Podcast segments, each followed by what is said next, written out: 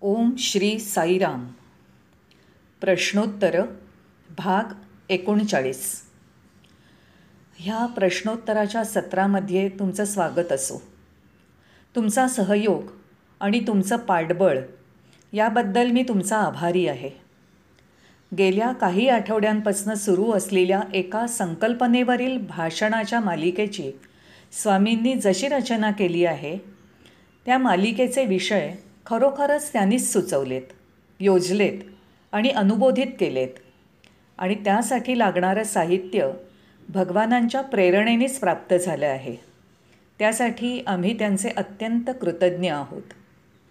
जर जीवनाचा हाच मार्ग असेल तर उर्वरित भाग आपण त्यांच्यासाठी वापरला पाहिजे. मला असं वाटतं की अजून काही मागण्यासाठी तिथे काहीही नाही. उर्वरित भागासाठी हे जीवन केवळ ह्याच पद्धतीने व्यतीत केलं पाहिजे. या सत्राचा प्रश्न असा आहे की मन शांत आणि प्रसन्न का नाही? संतुलित आणि समतोल का नाही? मन इतकं विचलित आणि क्षुब्ध का आहे? मन ताणतणावांना संधी का देतं? आजच्या आधुनिक मनाला ताणतणाव अस्वस्थता असे प्रश्न सतावतात. हे प्रश्न आपल्याकडे आले आहेत. साई वाङ्मयाच्या आधारे मी या प्रश्नांना उत्तर देण्याचा प्रयत्न करतो. जॉन मिल्टननी म्हटलं आहे मन नरकाचा स्वर्ग बनवतं आणि स्वर्गाचा नरक बनवतं. म्हणजे याचा अर्थ हे तुम्ही म्हणजेच तुमचं मन बनवतं. जर मन सकारात्मक असेल तर ते नरकाचा स्वर्ग बनवतं. म्हणून आपण केवळ मन याला जबाबदार आहे असं म्हणू शकत नाही. मला आठवतं आहे एकोणीसशे त्र्याहत्तर साली वृंदावनमध्ये स्वामी आंध्र प्रदेशातल्या एका जिल्ह्यातील भक्तांच्या ग्रुपशी बोलत होते. करुणामय स्वामींनी भक्तांना काही प्रश्न विचारायला सांगितले. जर तुम्हाला काही शंका असतील तर विचारा असंही स्वामी म्हणाले. त्यांच्या डिस्ट्रिक्ट प्रेसिडेंटनी विचारलं स्वामी मन शुद्ध कसं करायचं? चित्तशुद्धी कशी करायची? स्वामींनी त्वरित सांगितलं मन हे सदा शुद्धच असतं. जन्म घेतेवेळी तुमचं मन शुद्ध असतं. पण जसा काळ सरतो तसा तुमच्या वाढत जाणाऱ्या इच्छा आकांक्षा महत्त्वाकांक्षा स्वार्थीपणा या सर्वाने तुम्ही मनाला मलिन बनवता. स्वामींनी एक उदाहरण दिलं. दुकानातून खरेदी केलेला हातरुमाल पांढरा शुभ्र असतो. आपण वापरायला लागलो की साहजिकच तो मलिन होतो. तो आधी मळलेला नसतो. मळल्यानंतर तुम्ही त्याला स्वच्छ धुवून इस्त्री केली की तो पुन्हा पांढरा शुभ्र होतो. याचा अर्थ काय? तो आणला तेव्हा पांढरा शुभ्र असतो आणि स्वच्छ धुतल्यानंतर पुन्हा पांढरा शुभ्र होतो. दरम्याने तो मळतो. याचं कारण काय? तर आपल्या वापरामुळे तो मळतो हेच त्याचं कारण आहे. मनाचंही तसंच आहे. ते मूलत शुद्ध आहे. पण आपल्यामधली अपरिपूर्णता अर्थहीन अमर्याद इच्छा यांच्यामुळे आपण ते अशुद्ध बनवतो. स्वामीने अजून एक उदाहरण दिलं. जर तुम्ही जगाकडे रंगीत चष्मा घालून पाहिलं तर तुम्हाला सर्व रंगीबेरंगी दिसेल. वास्तविक तुम्ही बाहेर जे रंग पाहता ते तेथे नाहीत. पण तुम्ही जो रंगीत चष्मा घातला आहे त्यामुळे तुम्हाला बाहेरचं जग रंगीबिरंगी दिसतं. त्याचप्रमाणे मन शांत आणि निश्चल असतं. पण इच्छा आकांक्षांचा स्वार्थाचा स्वहिताचा चष्मा घातल्यामुळे मन रंगहीन होतं आणि दूषितही होतं. आपण मनाला अशुद्ध बनवतो. स्वामीने ह्यासाठी अजून एक उदाहरण दिलं आहे एका रंगीत ग्लासमध्ये पिण्याचं पाणी घ्या. ते पाणी रंगीत दिसतं. वास्तविक पाण्याला रंग नसतो. ते रंग नसलेलं पाणी आपल्याला ग्लासच्या रंगाचं दिसतं. म्हणून मनाला दोष देणं योग्य नाही. भगवानांची फिलिस क्रिस्टल नावाची एक अमेरिकन भक्त आहे. मला वाटतं की तिने टेमिंग द माइंड नावाचं एक पुस्तक लिहिलं आहे आपण मनाला शिक्षित केलं पाहिजे. मला हेही आठवतं आहे की कॅलिफोर्नियातील डॉक्टर सँडवाईस यांनीही देह आणि मन यावर एक पुस्तक लिहिलं आहे तसंच साईबाबा अँड द सायकॅट्रिस्ट नावाचं अजून एक पुस्तक त्यांनी लिहिलं आहे अनेक लेखकांनी मन ह्या विषयावर लेखन केलं आहे आणि बाबांच्या भक्तांनी मनावरील बाबांची शिकवण संकलित करून पुस्तकं प्रकाशित केलेली आहेत. खूप पूर्वी दसरा समारंभाच्या दरम्याने स्वामी पूर्ण नऊ दिवस मन ह्या विषयावर बोलले होते. मन हे अत्यंत महत्त्वाचं आहे असं आदिशंकरांनीही म्हटलं आहे. एक व्यक्ती आदिशंकरांना प्रार्थना करताना असं म्हणाली तुम्ही जिथे जाल तिथे तुम्ही माझ्या मनाला घेऊन जा. ह्या मनाला तुमच्या हातातलं मरकट बनवा जे डोळे मिटवून तुमच्या मागे येईल. ते स्वाभाविकपणे तुमच्या मागे येईल आणि तुमच्याकडे येणाऱ्या सर्वांना मोहित करेल. किती सुंदर प्रार्थना आहे ही. म्हणून हे मरकट मन जेव्हा गुरूंचं अनुसरण करेल तेव्हा अधिक शिस्तबद्ध आणि नियंत्रणात असेल. हा मनाला शिक्षित करण्याचा अर्थ आहे. स्वामींनी अजून एक विधान केलं. तुम्हाला जर मनावर नियंत्रण ठेवणं शक्य आहे असं वाटत असेल तर ते चुकीचं आहे. तुम्ही मनावर नियंत्रण ठेवू शकत नाही. जेव्हा तुमचं मन अत्यंत चिंताक्रांत असेल तेव्हा तुम्ही तुमचे वैभवशाली दिवस आठवा. भगवानांचा कृपाशीर्वाद प्राप्त झाल्याचे आनंदी क्षण आठवा. तुमचे सुखाचे क्षण आठवा. साहजिकच तुमचं दुःख कमी होईल. अशा तऱ्हेने तुमच्या मनाला दुसरीकडे वळवून तुम्ही तुमच्या मनोव्यथेत बदल घडवू शकता. जे हे करत नाहीत ते जीवनामध्ये अपयशी ठरतात. आपण पाहतो की काही जणं अशा आपल्या मित्रांना लहरी व्यक्ती म्हणतात. आता मी भगवानांच्या जीवनातलं एक उदाहरण तुम्हाला देतो. जेव्हा ते अचानक विद्यार्थ्यांवर नाराज होतात अर्थातच आपण जेव्हा त्यांच्या अपेक्षेनुसार वागत नाही तेव्हा ते नाराज होणं स्वाभाविक आहे.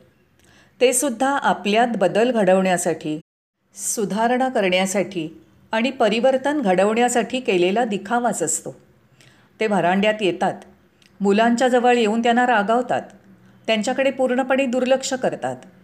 ते त्यांच्यावर खूप रागावले असल्याने त्यांना तंबी देतात. आता त्यानंतर पहा हां. त्यानंतर ते सावकाश मुलांच्या तिथनं व्हरांड्यात येतात.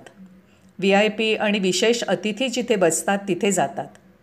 तिथे स्वामींच्या चेहऱ्यावर हास्य विलसत असतं. हे कसं शक्य आहे? इथे तुम्ही एवढे गंभीर आहात आणि तिथे तुम्ही हसतमुख. हे कसं काय? हे कसं शक्य आहे?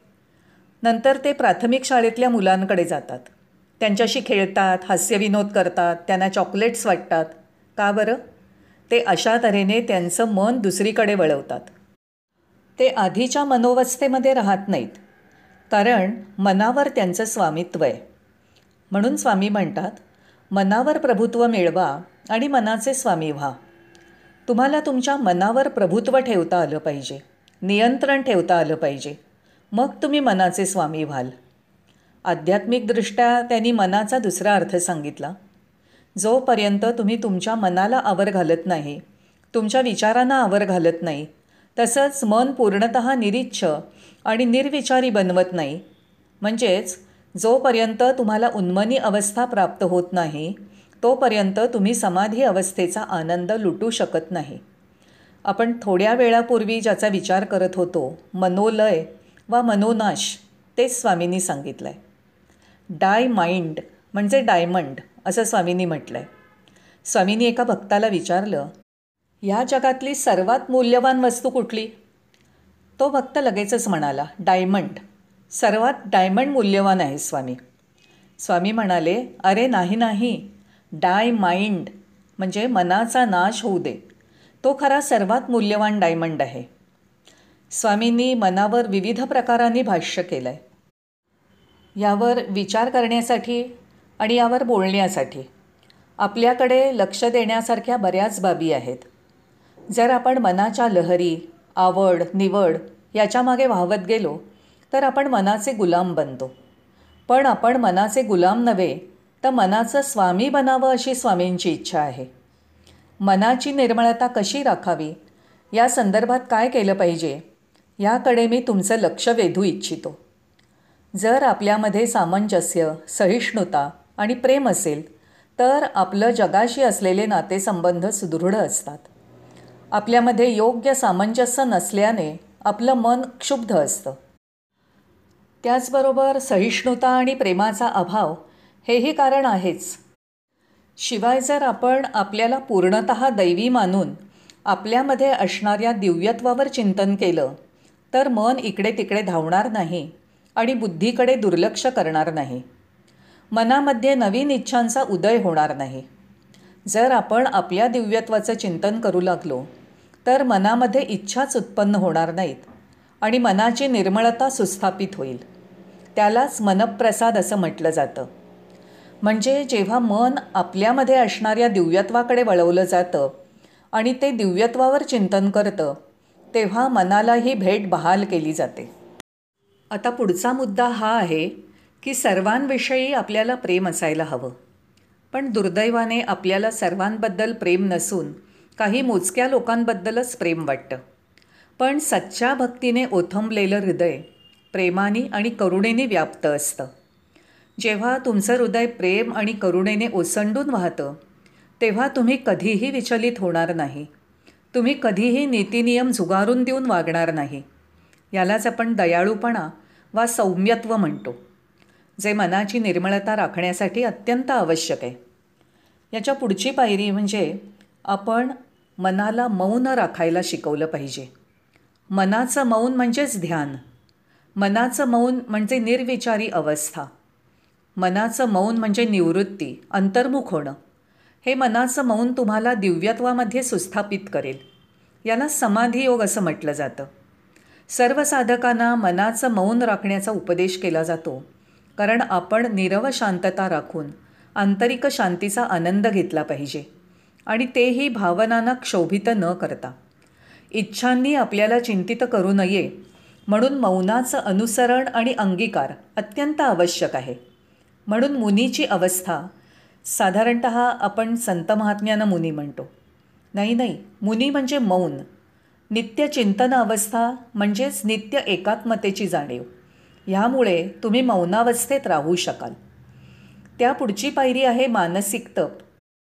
अर्थातच आत्मसंयम किंवा आत्मविनिग्रहम. ह्याचा अर्थ केवळ निग्रह नाही तर विनिग्रहम. म्हणजेच मन आणि इंद्रिय दोन्हीचा निग्रह. म्हणून आध्यात्मिक साधकांसाठी हे अत्यंत आवश्यक आहे. आपण जाणीवपूर्वक आपल्या आंतरिक वृत्तींवर नियंत्रण ठेवलं पाहिजे. आपल्यामध्ये अत्यंत शक्तिशाली पशुवृत्ती वास करते हे आपण सर्वजण जाणतो. जर आपण त्या बाबतीत निरंतर सावधान राहून त्या वृत्तींना आपल्या नियंत्रणात ठेवलं तर आपण कधीही विचलित होणार नाही. आपलं आंतरिक संतुलन आणि समतोल राखला जाईल. ह्यासाठी आपल्यामधील पशुवृत्तीवर आपलं नेहमी नियंत्रण असायला हवं. त्या बाबतीत आपण अत्यंत सतर्क असलं पाहिजे. आता अजून एक सुंदर सूचना आपल्यासाठी दिली आहे. हेतूची प्रामाणिकता. याचा अर्थ काय? आपला हेतू शुद्ध आणि प्रामाणिक असायला हवा. परंतु दुर्दैवाने वास्तवात तसं नाही. आपल्या जीवनामध्ये एक निश्चित ध्येय असायला हवं आणि त्यामागचा हेतू शुद्ध असायला हवा. आणि मनाला त्या ध्येयाप्रत घेऊन जाण्यासाठी आपण सुनियोजन केलं पाहिजे. कधीकधी आपण विविध प्रलोभनांना बळी पडतो आणि जीवनात आडमार्गाचा अवलंब करून आपली दमछाक करून घेतो. पण मनाला सतत आपल्या निर्धारित ध्येयाचं स्मरण देऊन आपल्यामधील दिव्यत्वाचा पाठपुरावा करून आपण चित्तशुद्धी करू शकतो. विविध अर्चना आपल्या सर्व मनोव्यापारांना प्रोत्साहित करतात.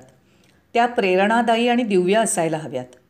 बाबांनी म्हटलं आहे आपल्या हृदयसिंहासनावर दोन नव्हे तर केवळ एकच जण विराजमान होऊ शकतो.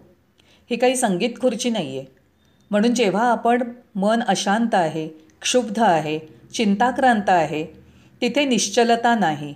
समतोल नाही अशी तक्रार करतो तेव्हा कदाचित आपल्यामध्ये सौम्यत्व दयाळूभाव मौन आत्मविनिग्रह आत्मनियंत्रण भावशमशुद्धी हेतूची प्रामाणिकता ह्या मूलभूत गुणांचा अभाव असावा. हे सगळं लक्षात घेता मनाच्या व्यवस्थापनाचा हा सर्वोत्तम मार्ग आहे. त्यासाठी आपण कोणाच्याही मागे धावण्याची आणि पैशाचा अपव्यय करण्याची गरज नाही. तसंच अवाच्या सव्वा पैसे भरून कोणाकडूनही प्रशिक्षण घेण्याचीही गरज नाही आहे अशा कोणत्याही गोष्टींची आपल्याला गरज नाही. यासाठी स्वामींची शिकवण किंवा स्वामींची सुवचनं पुरेशी आहेत. स्वामींनी दिलेली उदाहरणं जीवनभरासाठी पुरेशी आहेत. काल बंगळूरमधील एक प्रख्यात मानसोपचार तज्ज्ञ माझ्याकडे आल्या होत्या. त्या मला सांगत होत्या जेव्हा तुम्ही इतर पुस्तकं वाचता इतर गुरूंचं अनुसरण करता तेव्हा आज ना उद्या तुमच्या लक्षात येईल की या सगळ्या गोष्टी आपल्या प्रिय भगवानांनी खूप पूर्वीच सांगितलेल्या आहेत. आज हे या विषयावर लेखन करतायत. त्यांनी स्वामींच्याच एक दोन कल्पना घेऊन त्या अधिकाधिक विस्तृत करून ते लिहित आहेत एवढंच. स्वामी एक महासागर आहेत. त्यांची करुणा त्यांचं वाङ्मय आणि त्यांचं तत्त्वज्ञान महासागरासारखं आहे.